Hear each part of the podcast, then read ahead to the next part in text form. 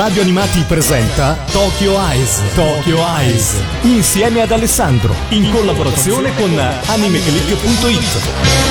Amici di Radio Animati, benvenuti un'altra volta qui a Tokyo Eyes. Questa è l'ultima puntata e io sono come sempre Alessandro, il direttore editoriale di Anime Click, che dalla scorsa puntata vi sta raccontando insieme con Davide Della Via. Ciao Davide. Ciao Alessandro, un salutone a tutti voi che ci state ascoltando. Mi fa davvero molto piacere essere di nuovo qui assieme a tutti voi e ringrazio te Alessandro e ringrazio anche lo staff di Radio Animati per avermi invitato nuovamente. Appunto, con Davide stiamo parlando di una serie che ha riscosso un notevole successo in Giappone, ma che è arrivata anche da noi doppiata su Netflix, Little Witch Academia, dello stesso studio animato Trigger, quello di Kill la Kill, che comunque il cui staff era già noto in Gainax, da cui è fuoriuscito per quel grandissimo successo che è stato anche Tengen Toppa Gurren Lagann, la mitica serie con cui abbiamo proprio iniziato con la prima puntata di Tokyo Eyes. Ed è un corso e ricorso storico, concludiamo questa terza stagione con una serie dello stesso staff. Serie che è arrivata in Italia, dicevamo, doppiata, è arrivata prima la prima parte, diciamo, molti l'hanno considerata una prima serie, ma in realtà è sempre la stessa. Sempre la stessa, sì. Sono arrivati la prima tornata di episodi, poi è arrivata la seconda, e doppiata in italiano. Tu ti sei occupato, dicevi, di una parte di adattamento di questa serie. Ecco, le differenze e anche le difficoltà, perché la serie, i fan l'hanno ravvisato subito, avevano delle doppiatrici molto brave che riuscivano a caratterizzare molti personaggi. Com'è stato, al di là dell'adattamento che ovviamente ha ricevuto qualche critica, com'è stato il lavoro invece delle doppiatrici dei vari personaggi? Allora, andiamo con ordine. Per quanto riguarda il lavoro svolto dallo studio di doppiaggio per il quale ho lavorato, secondo me il lavoro che ha svolto è stato comunque di buon livello, nonostante alcuni difetti che l'edizione presenta. Secondo me si presenta al pubblico veramente in maniera degna, molto bene, specie se poi lo paragoniamo ad altre edizioni. Penso a quella francese, penso a quella inglese, che pure ha comunque le sue pecche, così come i suoi punti di merito.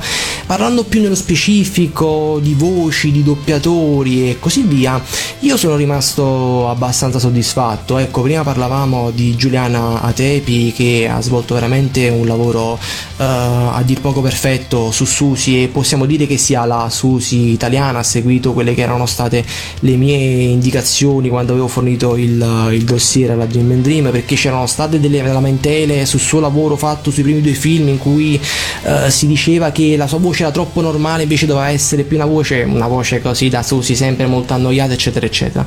E in questo ha svolto veramente un buon lavoro. Stessa cosa dicasi della direttrice del doppiaggio Stefania De Peppe, che ha dato la voce ad Acco, e a mio parere, non lo dico perché io ho lavorato per loro, perché veramente lo penso, secondo me dopo Megumi Khan, che è l'attrice che ha prestato la voce ad Acco in originale, secondo me viene lei. Ha reso veramente molto bene quello che il carattere. Perché tu hai visto anche le altre edizioni internazionali di... Sì, insomma, perché al di là del fatto che sono un appassionato di questa serie, poi ero curioso comunque di conoscere il lavoro svolto dagli altri miei colleghi, e quindi mi sono andato, insomma, a vedere anche gli altri doppiaggi.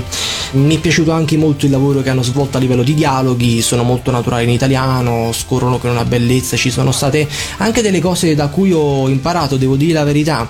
Ad esempio, nell'episodio 8 c'è un piccolo scambio di battute tra Susi Diavoletta ed Acco, in cui Susi Angioletta dice una cosa e in originale Susi Diavoletta dice Tashkani, che vuol dire in effetti, oppure che vuol dire sì, brava, hai ragione, e cose del genere.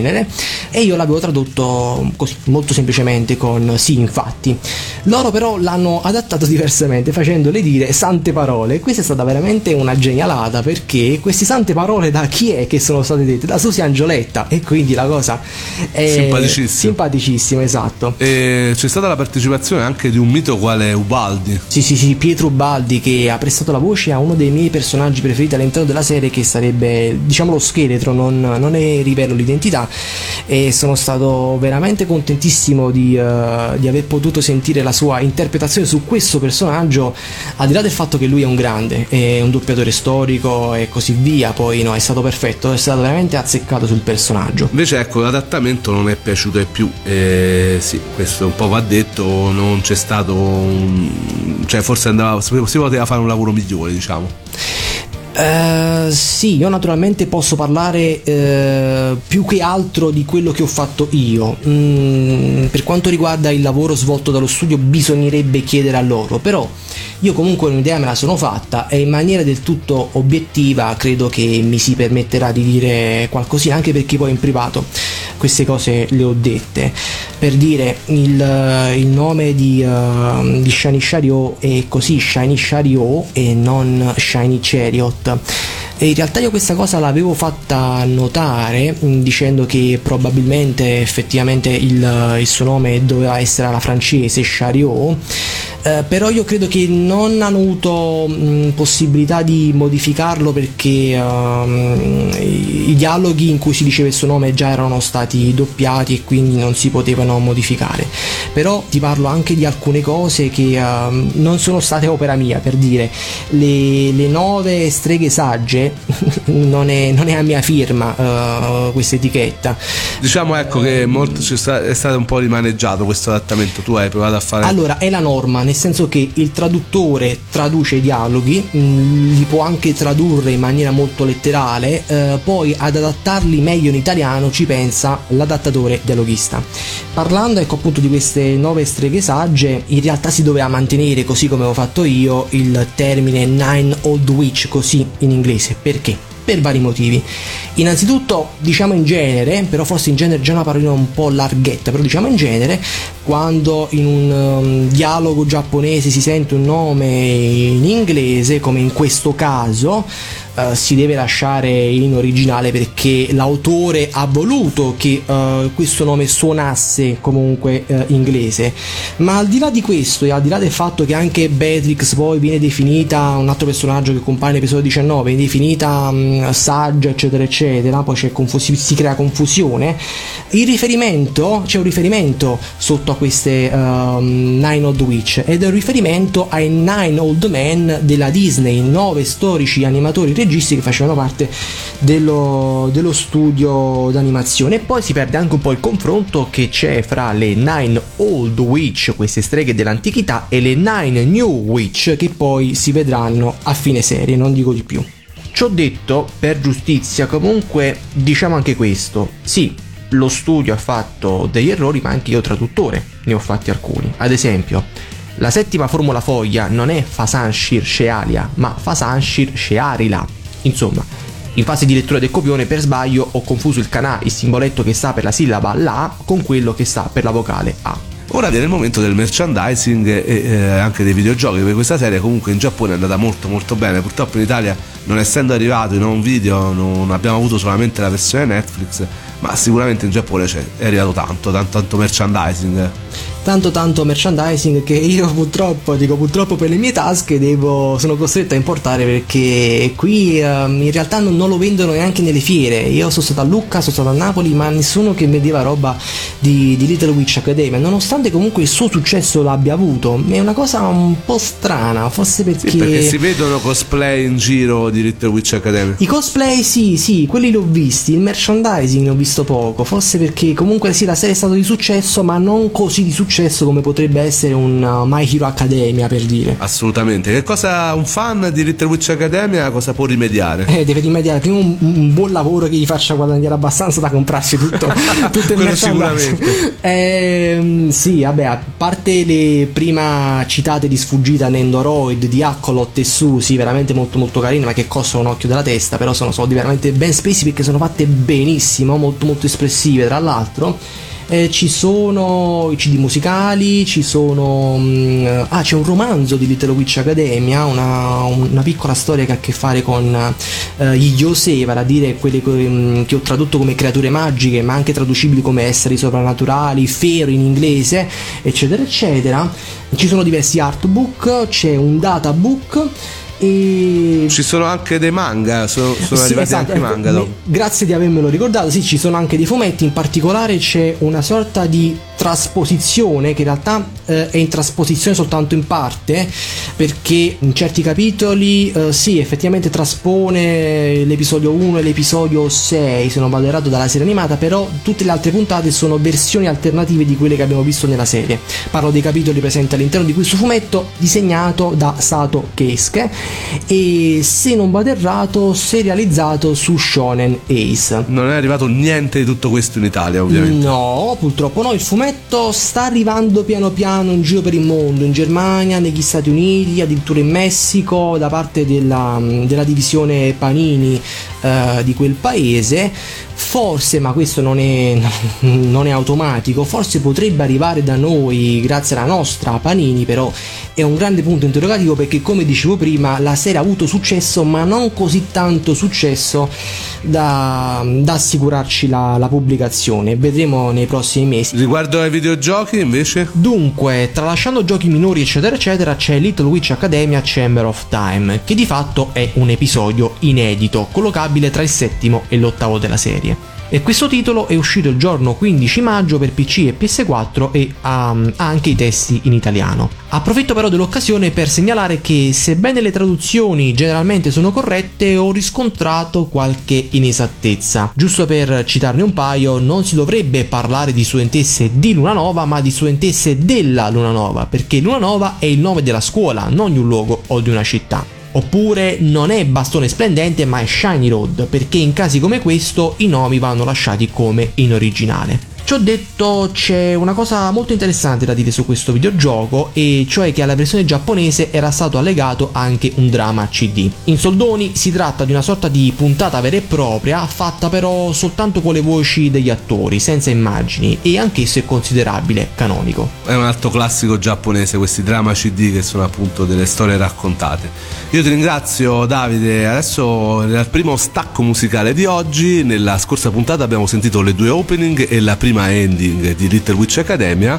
Oggi è la volta dell'ultima canzone che manca appunto fra le sigle, che è la ending del secondo blocco di puntate, che è andata tutta quanta su Netflix proprio in blocco, direttamente poi nel 2017-2018.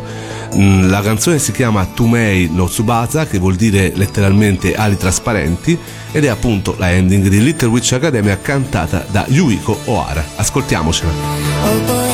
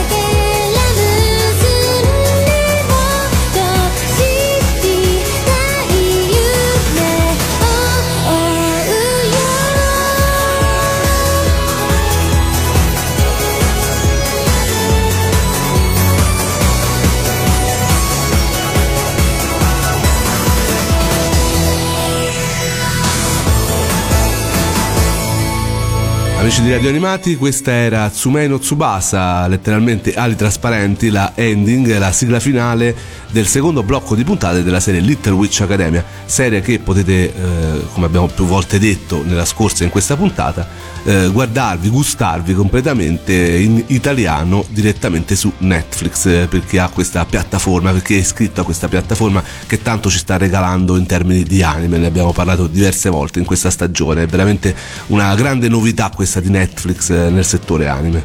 Abbiamo già parlato di Violet Evergarden, un'altra serie addirittura che è stata doppiata e portata in italiano puntata per puntata, assolutamente la prima serie che ha avuto un simuldub proprio su Netflix. Prima di Violet Evergarden è arrivata però a blocchi di varie puntate, come è classico di Netflix, sempre doppiata la serie di Little Witch Academia, questa storia di streghette e della principale streghetta che si chiama Akko e di cui stiamo parlando oggi. Abbiamo parlato adesso con Davide Della Via. Continuiamo il discorso maghette, perché passiamo la parola a Zelgadis, perché le maghette veramente stanno spopolando in quest'ultimo periodo nell'animazione giapponese. Sentiamo, ecco, le ultime serie visionate da Zelgadis, fra le ultimissime proprio arrivate dal Giappone. Ciao a tutti, io sono Francesco, Zelgadis su AnimeClick, e innanzitutto ringrazio Alessandro per aver richiesto questo mio intervento. Vi parlo un po' di come si sta evolvendo il genere delle maghette in questi ultimi anni. Diciamo che le maghette molto generico, in realtà si possono suddividere in tre sottogeneri: le maghette vere e proprie, quelle che ricordiamo nella nostra infanzia, le crimi, le magica emi, in cui una bambina di solito riceveva dei poteri e poteva soddisfare un suo desiderio, come diventare una cantante ad esempio. E questo genere, diciamo che, a parte alcuni titoli minori, si sta un po' estinguendo al giorno d'oggi. Poi ci sono un altro sottogenere, quello delle streghette, e Little Witch Academia è sicuramente l'esempio più importante di questi ultimi anni, in cui comunque delle protagoniste hanno già questi poteri magici o imparano ad usarli. E poi quello cosiddetto Sentai Mono, che in giapponese significa gruppo di attacco, in cui una squadra di maghe si trasforma e combatte contro una minaccia, che possono essere dei demoni oppure una minaccia aliena, comunque dei cattivi. Diciamo il Sailor Moon, per capirsi, è sicuramente il più importante esponente di questo sottogenere. Questo è il genere che adesso sta andando anche per la maggiore, è che le maghette attuali, diciamo, vanno molto più verso i Sentai Mono che non negli altri generi. Però un genere un po' particolare, perché nel 2011, diciamo, quando uscì Puella Magica Toca Magica, ci fu un po' uno sdoganamento del fatto che queste maghette potessero anche morire o comunque potessero passarsela male, diciamo, e quindi toni molto molto più cupi e molto più vicini a un genere horror. E infatti sulla scia di Madoka Magica uscirono diversi titoli che un po' ne ripercorrevano le orme. Tra questi ad esempio possiamo ricordare Yuki Yuna wa Yusha Teharu, uscito nel 2014 e che ha avuto una seconda serie nel 2017, in cui un gruppo di ragazze, 4 ragazze, combattevano contro questi nemici chiamati Vertex e sostanzialmente però il loro combattimento consumava parti del corpo, per cui succedeva che queste ragazze si ritrovavano a perdere, non so, l'uso delle gambe, quindi sulla sedia a rotelle, oppure diventavano sorde o cieche, quindi era comunque molto molto cupo come tipo di anime. Quest'anime poi tra l'altro è disponibile anche su Amazon Prime, quindi è arrivato anche con i sottotitoli in italiano. Oltre a questo possiamo ricordare anche generi ancora che si avvicinano molto all'horror, come generi di maghette che devono uccidersi tra di loro, quindi un vero e proprio survival. Ad esempio c'è nel 2016 uscì Magical Girl Rising Project, questo sottotitolato su Crunchyroll, in cui inizia con delle ragazze che 16 ragazze che vengono scelte per fare le maghette e che devono raccogliere delle caramelle magiche facendo buone azioni. Quella che ne raccoglie di meno perde i suoi poteri e quindi rimarranno in 15. Ogni settimana sostanzialmente succede che chi ha raccolto meno caramelle perde i suoi poteri.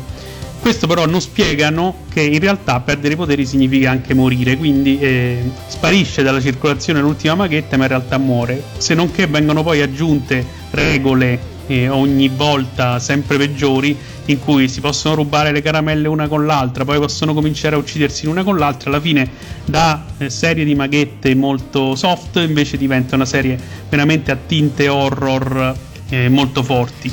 Altra serie che sta andando per la maggiore in questo momento, proprio in questo periodo la stanno facendo, anche questa è fatta con i sottotitoli su Amazon Prime Video, Mao Shoujo Site, in cui la protagonista Aya Asagiri è una vittima del bullismo sia a scuola che a casa.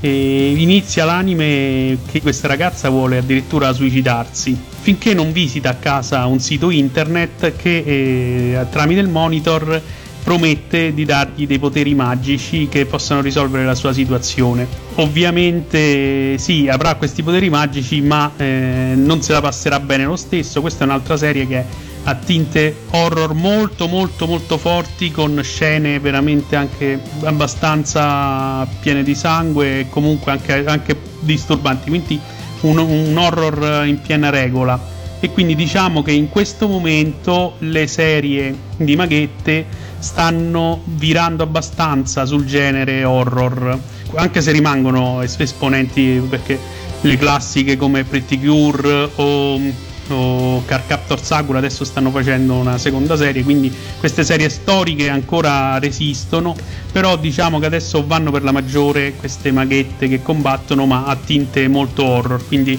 un po' sulla scia di quello che è stato Madoka Magica continua un po' questa onda.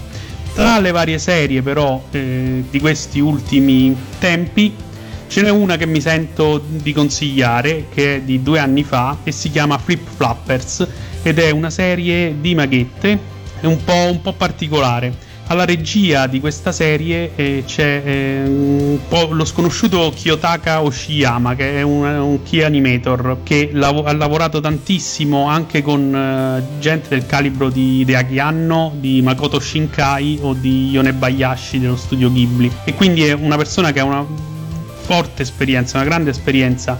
L'unica sua regia era stata un episodio singolo, il 18 di Space Dandy, che forse era anche quello che era stato un po' più chiacchierato rispetto a tutti gli altri. Comunque questa è la sua prima regia, Flip Flappers, ed è veramente soprattutto una grande esperienza sensoriale. Io vi parlo della trama, in cui c'è questa ragazza Kokona che fa la conoscenza di una sua coetanea dal carattere molto espansivo che si chiama Papika. Papika la invita in una misteriosa dimensione parallela che chiama Pure Illusion, e le due ragazze cominciano così a viaggiare in questa dimensione parallela e alla ricerca di frammenti di un misterioso cristallo che si dice che possa esaudire i desideri.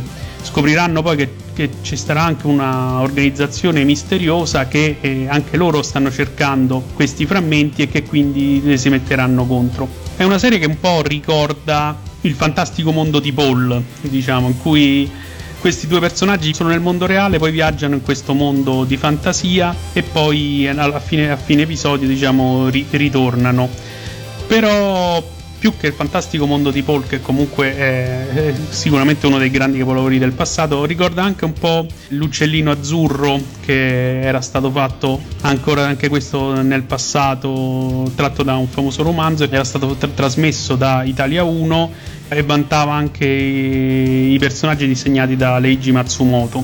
Titil e Mitil viaggiavano nel mondo di fantasia e subivano un po' tutto quello che succedeva, quindi non plasmavano mai il mondo e sperimentavano sempre i vari aspetti del viaggio, positivi, negativi, la felicità, la tristezza, e nel finale poi l'uccellino azzurro che loro andavano cercando si trasformava in un uccellino normale, come a simboleggiare che la vera felicità fosse nelle cose, negli affetti di tutti i giorni. E anche questo Flip Flappers è veramente veramente pieno di metafore, di simbolismi e anche di un messaggio che è molto bello, ed è una serie che veramente mi sento di consigliare perché tocca veramente tantissimi temi, ha degli episodi diversi, c'è addirittura un episodio anche in cui vanno a guidare un robottone, viaggiano in questo mondo di fantasia e sperimentano cose veramente veramente strane, con effetti visivi che lo rendono veramente una grande esperienza sensoriale, probabilmente un dipinto in movimento, qualcosa che è realizzabile solamente in anime. Quindi sulle maghette per i fan in questo momento c'è molto horror, però c'è questo titolo particolare che vi consiglio se potete recuperare. Purtroppo non è arrivato con i sottotitoli in italiano, ma sicuramente è possibile recuperarlo da qualche parte. Grazie Zelle. Proprio relativo a Flip Flappers, ora ci ascolteremo anche la ending, questo Flip Flappers che non è arrivato in Italia, però che ha fatto molto parlare di sé fra gli appassionati proprio di animazione, i Sakuga Boys, quelli che proprio amano l'animazione pura giapponese. Adesso ci ascoltiamo quella, è proprio questa simpaticissima ending, molto molto bella, mi è piaciuta tanto. La canzone si chiama Flip Flap Flip Flap, l'artista che la canta è Thomas featuring Cima.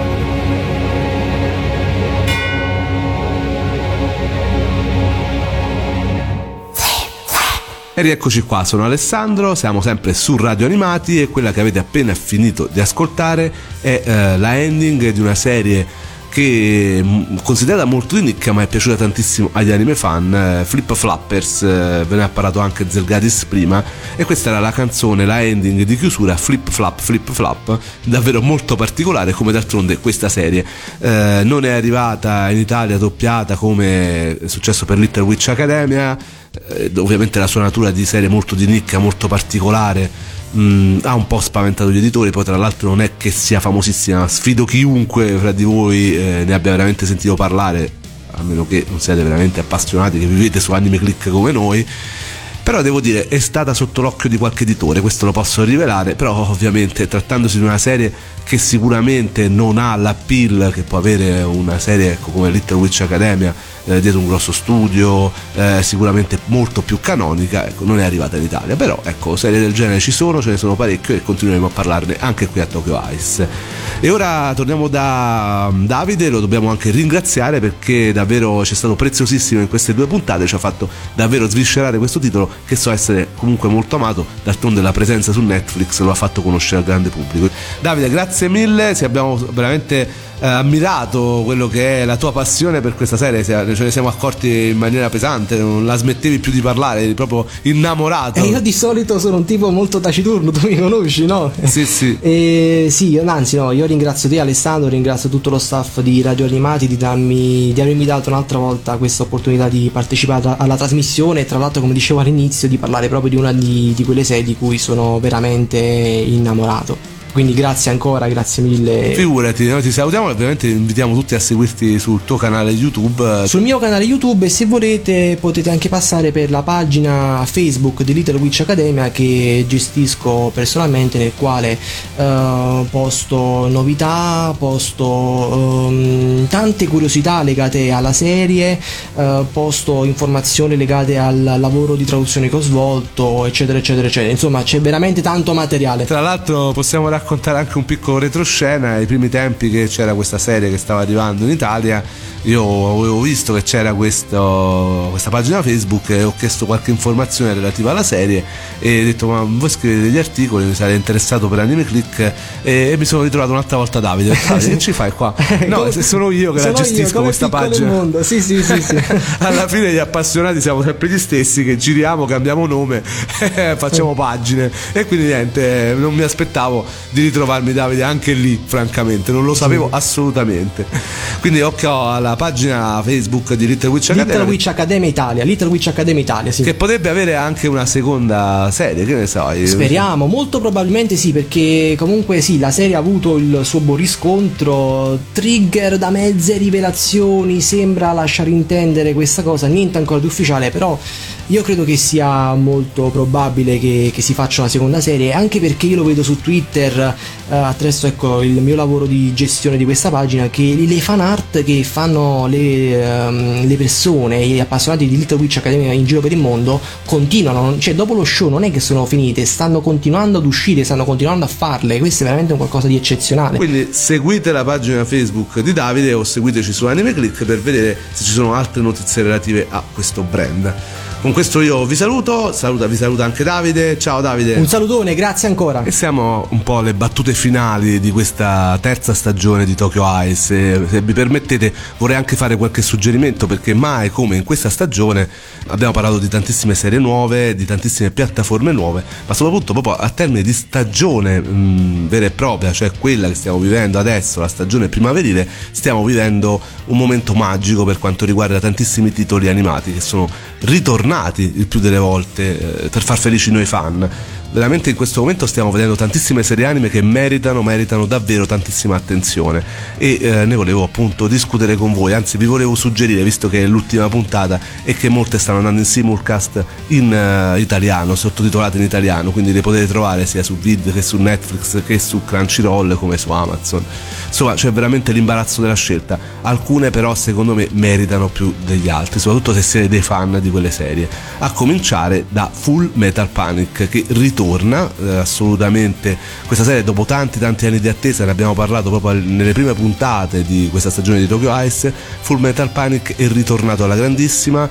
Certo, va bene, dal punto di vista grafico un po' lascia a desiderare, perché non c'è la Kyoto Animation dietro, lo studio che ha decretato il successo di una serie spin-off come Fumofu e anche di Second Ride, che è la vera e propria seconda stagione di Full Metal Panic. Ma le avventure di Sagara e di Tessa, oltre che di Chidori, Kaname Chidori, sono di nuovo fra noi. I fan l'attendevano tantissimo, la serie, come avevamo detto, è andata molto avanti a livello di light novel, di manga, molti questa storia già la conoscono, io ho resistito e me la sto veramente gustando in termini di anime.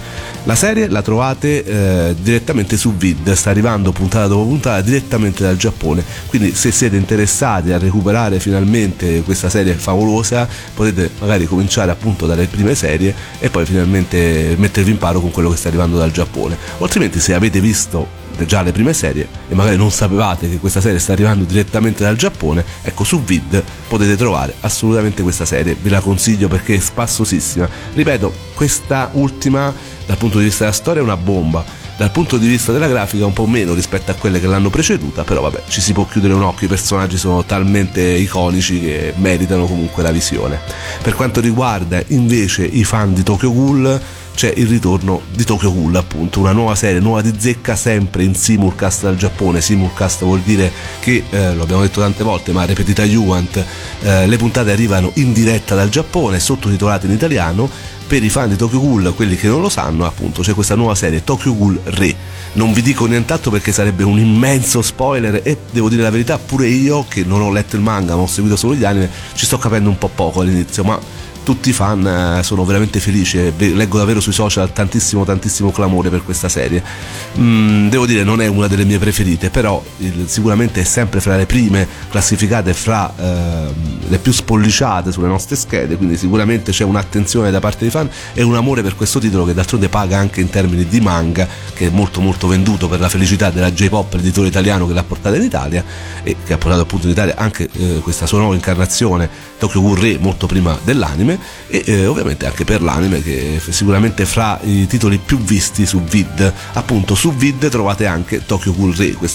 In questa stagione Dinit, che è il licenziatario, e Vid, che è il portale che vi sta proponendo queste serie, hanno fatto veramente il pianone. Questo perché un'altra serie che sicuramente era molto attesa, soprattutto attesa da me, perché io sono uno che questa serie l'ha apprezzata col tempo, non l'ho amata subito, cioè è voluto un po' di tempo, di parecchie puntate, perché comunque è una serie che ha bisogno del suo tempo per ingranare, però ecco, ora sta veramente ingranando alla grandissima questa nuova stagione di Steins Gate 0. In realtà non è una nuova stagione, ma è una storia che parte completamente da un altro punto di vista, una realtà alternativa. È un po' difficile da spiegare queste cose ai neofiti dell'animazione giapponese. La serie di per sé si è conclusa con il film, quindi c'è veramente poco da dire per quanto riguarda quella storia lì. Qui si parte da un altro assunto, dall'assunto che Rintaro Okabe non è riuscito a salvare Kurisu Makisu, cioè Cristina, quella che lui chiama Cristina, e si parte appunto da una realtà alternativa rispetto a quello che è il finale della serie precedente, anche perché la serie precedente si era proprio conclusa, non si sarebbe potuto mai creare qualcosa di oltre, cioè era degnamente conclusa.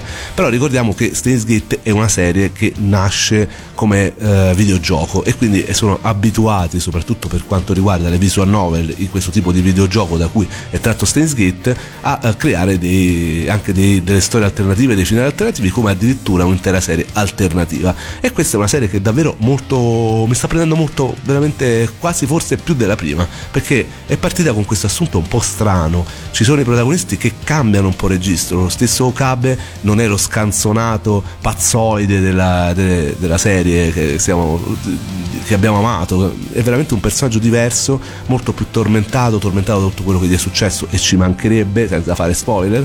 E devo dire, questa serie sia dal punto di vista grafico che dal punto di vista della storia in sé veramente sta andando alla grande, tant'è vero che anche su AnimeClick è molto spolliciata per quanto riguarda le puntate, sapete che potete mettere i pollici puntata per puntata di vostro gradimento, e sicuramente dopo Tokyo Ghoul, Steins Gate, che è una serie molto più di nicchia, molto meno mainstream come si suol dire, sta avendo davvero molto gradimento da parte anche del pubblico degli anime, dei fan degli anime, tant'è vero che è sempre fra le prime tre posizioni.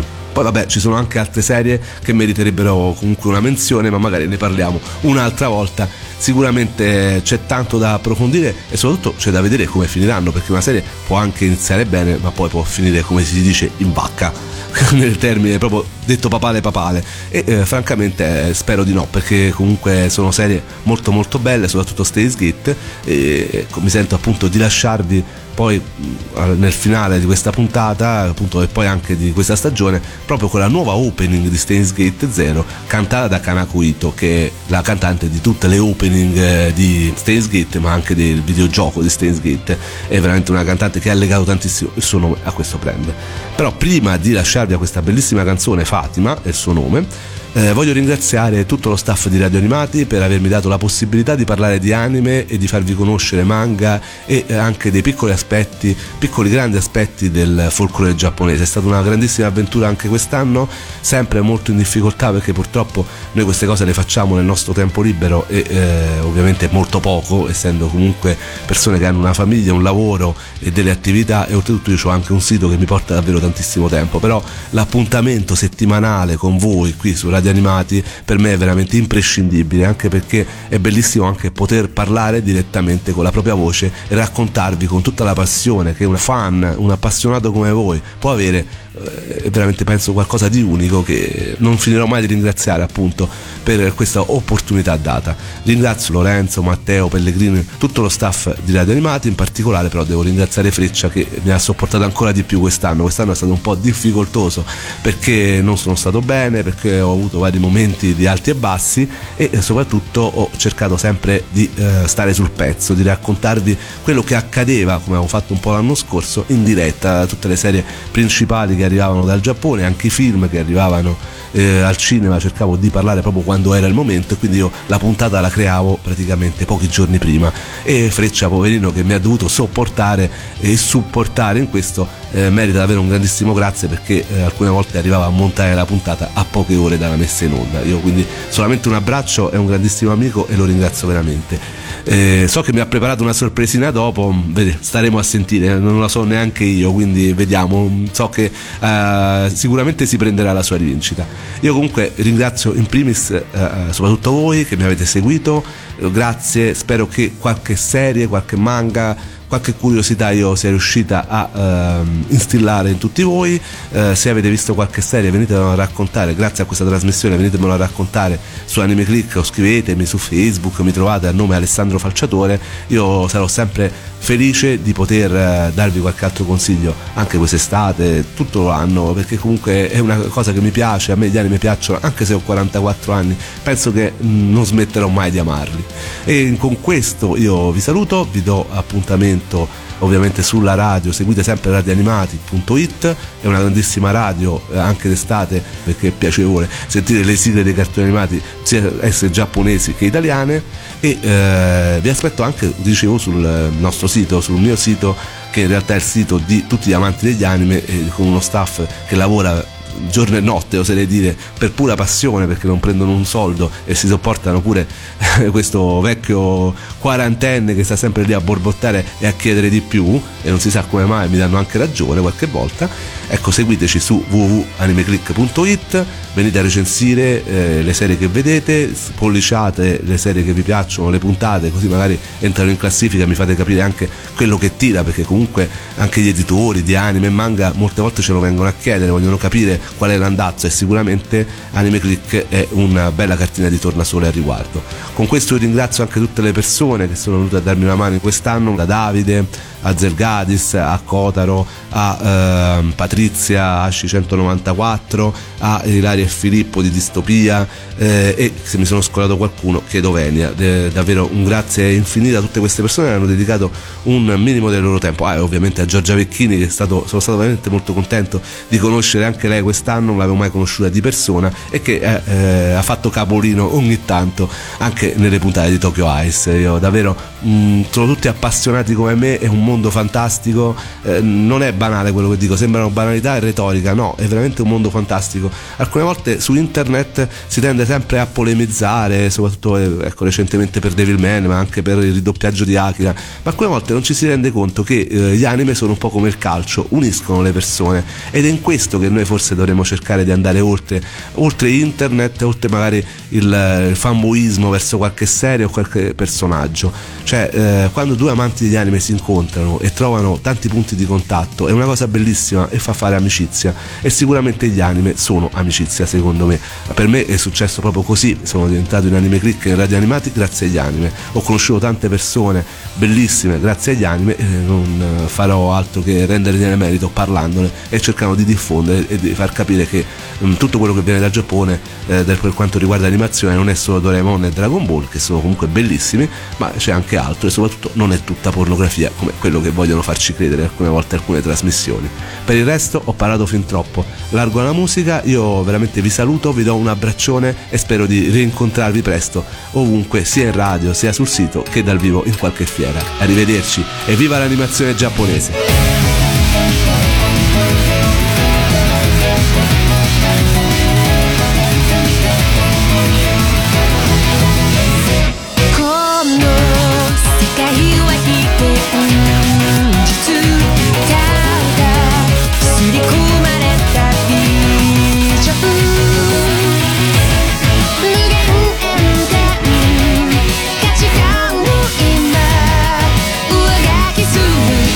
It's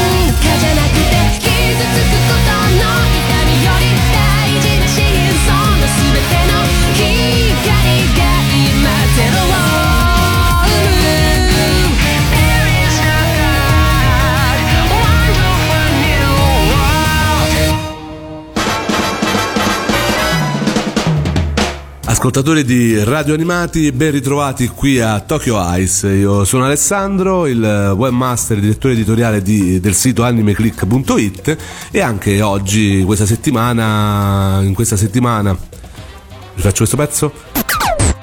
Un comportamento vigliacco. Il nostro amico Kotaro, con cui abbiamo parlato di One Piece, abbiamo parlato di Dragon Ball, scusami. In Italia si riuscì ad avere un'anteprima europea al Future Film Festival di Bologna qualche anno dopo. Un attimo, Freccia. Pensavo che mi stavi dicendo abbassa. Eh no, ti sei andato troppo su. Dai, riprendi da dove? Qua? Ancora più i dubbi sono sui personaggi che muovono i fili della trama. Tutta la combriccola che più che me... No, vabbè. Io come sempre dico, va contestualizzato con l'epoca che si viveva all'epoca. No, sì, ho detto una cacca. No, aspetta, rifacciamo questo pezzo. E anche non degli eserciti regolari, perché come in tutte le cose ci sono i mercerani.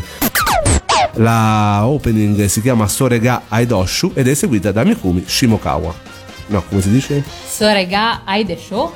Eseguita da Mikumi. No, scusa. Allora ripetiamo tutto questo. La opening la faccio dire però a Patrizia, perché io sono veramente, lo sapete, col giapponese non sono un granché. Vai.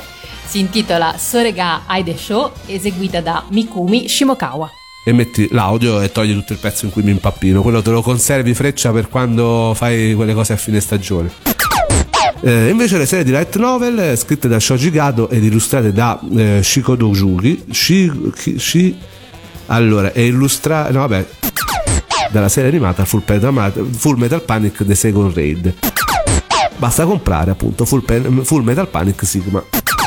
Ultimamente abbiamo parlato veramente abbiamo fatto un ampio spazio. Niente, ripetiamo subito. Okay. Cominciamo subito, vai Freccia, maltrattami. Questo va sulle best delle cavolate che dico. Il fumetto, sì, e poi se proprio si vuol vedere due film di Full Metal, ripeto. Sì, ripeto un'altra volta, cavolo. Le serie anime dall'origine fino a oggi, abbiamo festeggiato il centenario appunto degli anime. Il centenario, poi ogni anno escono oltre 200 serie, quindi semplicemente Aspetta, abbiamo festeggiato il centenario o ho sbagliato? Era il centenario? L'anno scorso, sì. Ah, ok, quindi ho detto non era una cavolata. Freccia, no. Cancella tutto questo, però avevo paura che avessi detto una cavolata. Vai, continua Davide. Erano tutti pollici versi. No, scusami Freccia. Tutti i pollici all'insù. Ora ci andiamo a sentire subito la seconda parte sonora di questa serata. Niente, scusami Freccia, oggi non è proprio aria. Essi sono aiutati ciascuno da un leale servant, un'anima erotica del passato evocata tramite il Graal stesso. Esce un manga, Fate Kale Liner Prism, un nome allucinante, scusatemi, lo ripeto. Anzi no, lo tolgo proprio, vediamo. Quindi potremo gustarci l'ultimo capitolo di Fate Stay Night, grandissimi fan. No, scusami, ripeto anche questo, scusami Freccia, ma proprio è stata una puntata molto faticosa. Il modo più facile per mimetizzarsi è prendere le sembianze appunto di un umano recentemente divorato e di cui la carne, il manga, grazie anche all'addestramento in sentenza. Sì, scusami. Claire è interpretata da Renata Bertolas, non so come si dice Freccia, tu sei più ferrato di me coi doppiatori, vedi un pochino te. Penso che non ci sia bisogno di spiegarlo, però magari, ecco, Repetita Juant,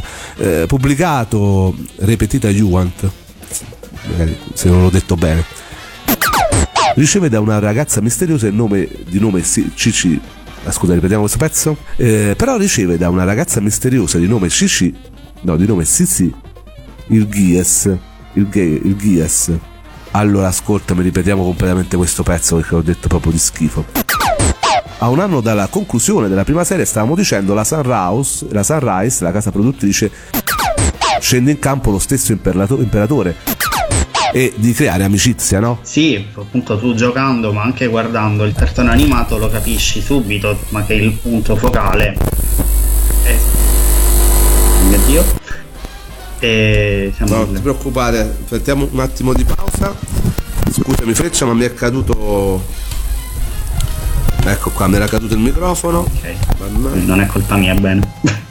No. Prova, ora funziona tutto di nuovo, vai. Okay. 3, 2, 1, ritorniamo sul discorso dell'amicizia. Diamo la voce a Giorgio e con questo ci salutiamo. Diamo la linea a Giorgio magari, però con questa ci salutiamo. Ciao ragazzi. Vai. Mamma mia che difficoltà questa puntata.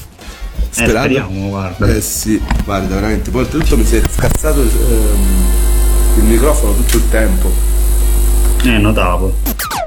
E poi va bene, ci sta anche un'altra festa molto importante che è il Setsubun, si è celebrata da poco, no? Esatto, perché si colloca di solito fra il 3 e il 4 febbraio, quindi proprio la settimana scorsa, ed è praticamente... No, non è la settimana scorsa, perché quando manderai in onda sarà fra due settimane prima, quindi togli questo pezzo, Freccio.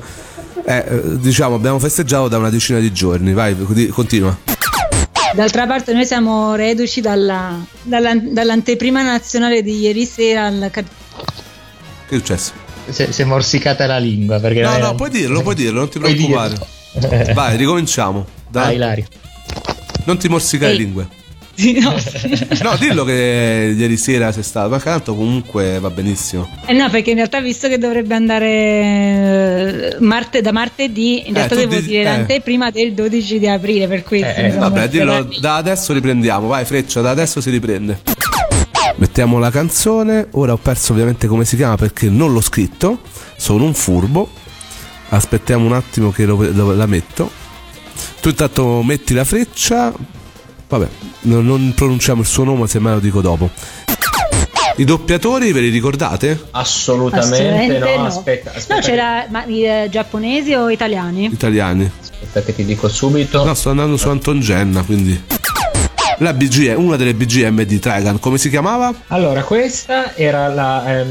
ho sbagliato ovviamente prima, era Yellow Waller.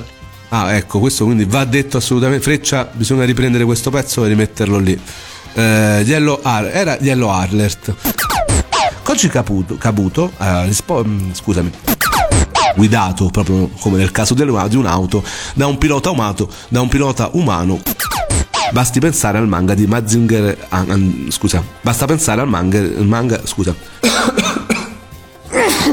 questo poi lo metti nelle chicche finali dell'anno, è cantata da un gruppo pop rock giapponese TM Network e ora ce ne andiamo ad ascoltare. Sono un po' raffreddato. Per parlare di un titolo è molto male in tutto questo, perché scusa perché ci stanno anche chiamando in questo momento e ci disturbano, figurati. E questo è il trailer del nuovo doppiaggio del film di Akira che potremo assistere noi tutti quanti già il 18, a cui potremo assistere, ecco scusami Freccia, a cui potremo assistere tutti quanti. Vi ringrazio, a questo punto anche questa volta, l'altra volta ce l'avamo sentiti prima del Cartoons on the Bay, sì scusi Freccia, taglia sto pezzo, l'altra volta ce l'avamo sentiti prima di Cartomics a Milano. Qui è impegnata a governare la casa della famiglia di suo marito, Shusaku Hojo. Queste pennellate ci rivelano un'artigianalità. L'eroismo con cui Suzu affronta la vita è dimesso e silenzioso. Poi è stato diffuso in Blu-ray e DVD il 31 gennaio, proprio l'ultimo giorno dell'anno scorso. Mi raccomando, viva l'animazione giapponese e viva le canzoni di Your Name e di tutti i film che andranno al cinema da ora in poi. Arrivederci. Ecco, magari le vediamo da ora in poi, che non c'entrava assolutamente niente. Grazie. Con questa ci salutiamo e vi auguro davvero di sognare ancora con l'animazione giapponese, proprio come eravate bambini voi. Come vi auguro, ripeto un'altra volta, e vi auguro sempre di sognare con l'animazione giapponese, proprio come facevate quando eravate bambini. Ciao a tutti. Avete ascoltato Tokyo Eyes insieme ad Alessandro in collaborazione con AnimeClick.it.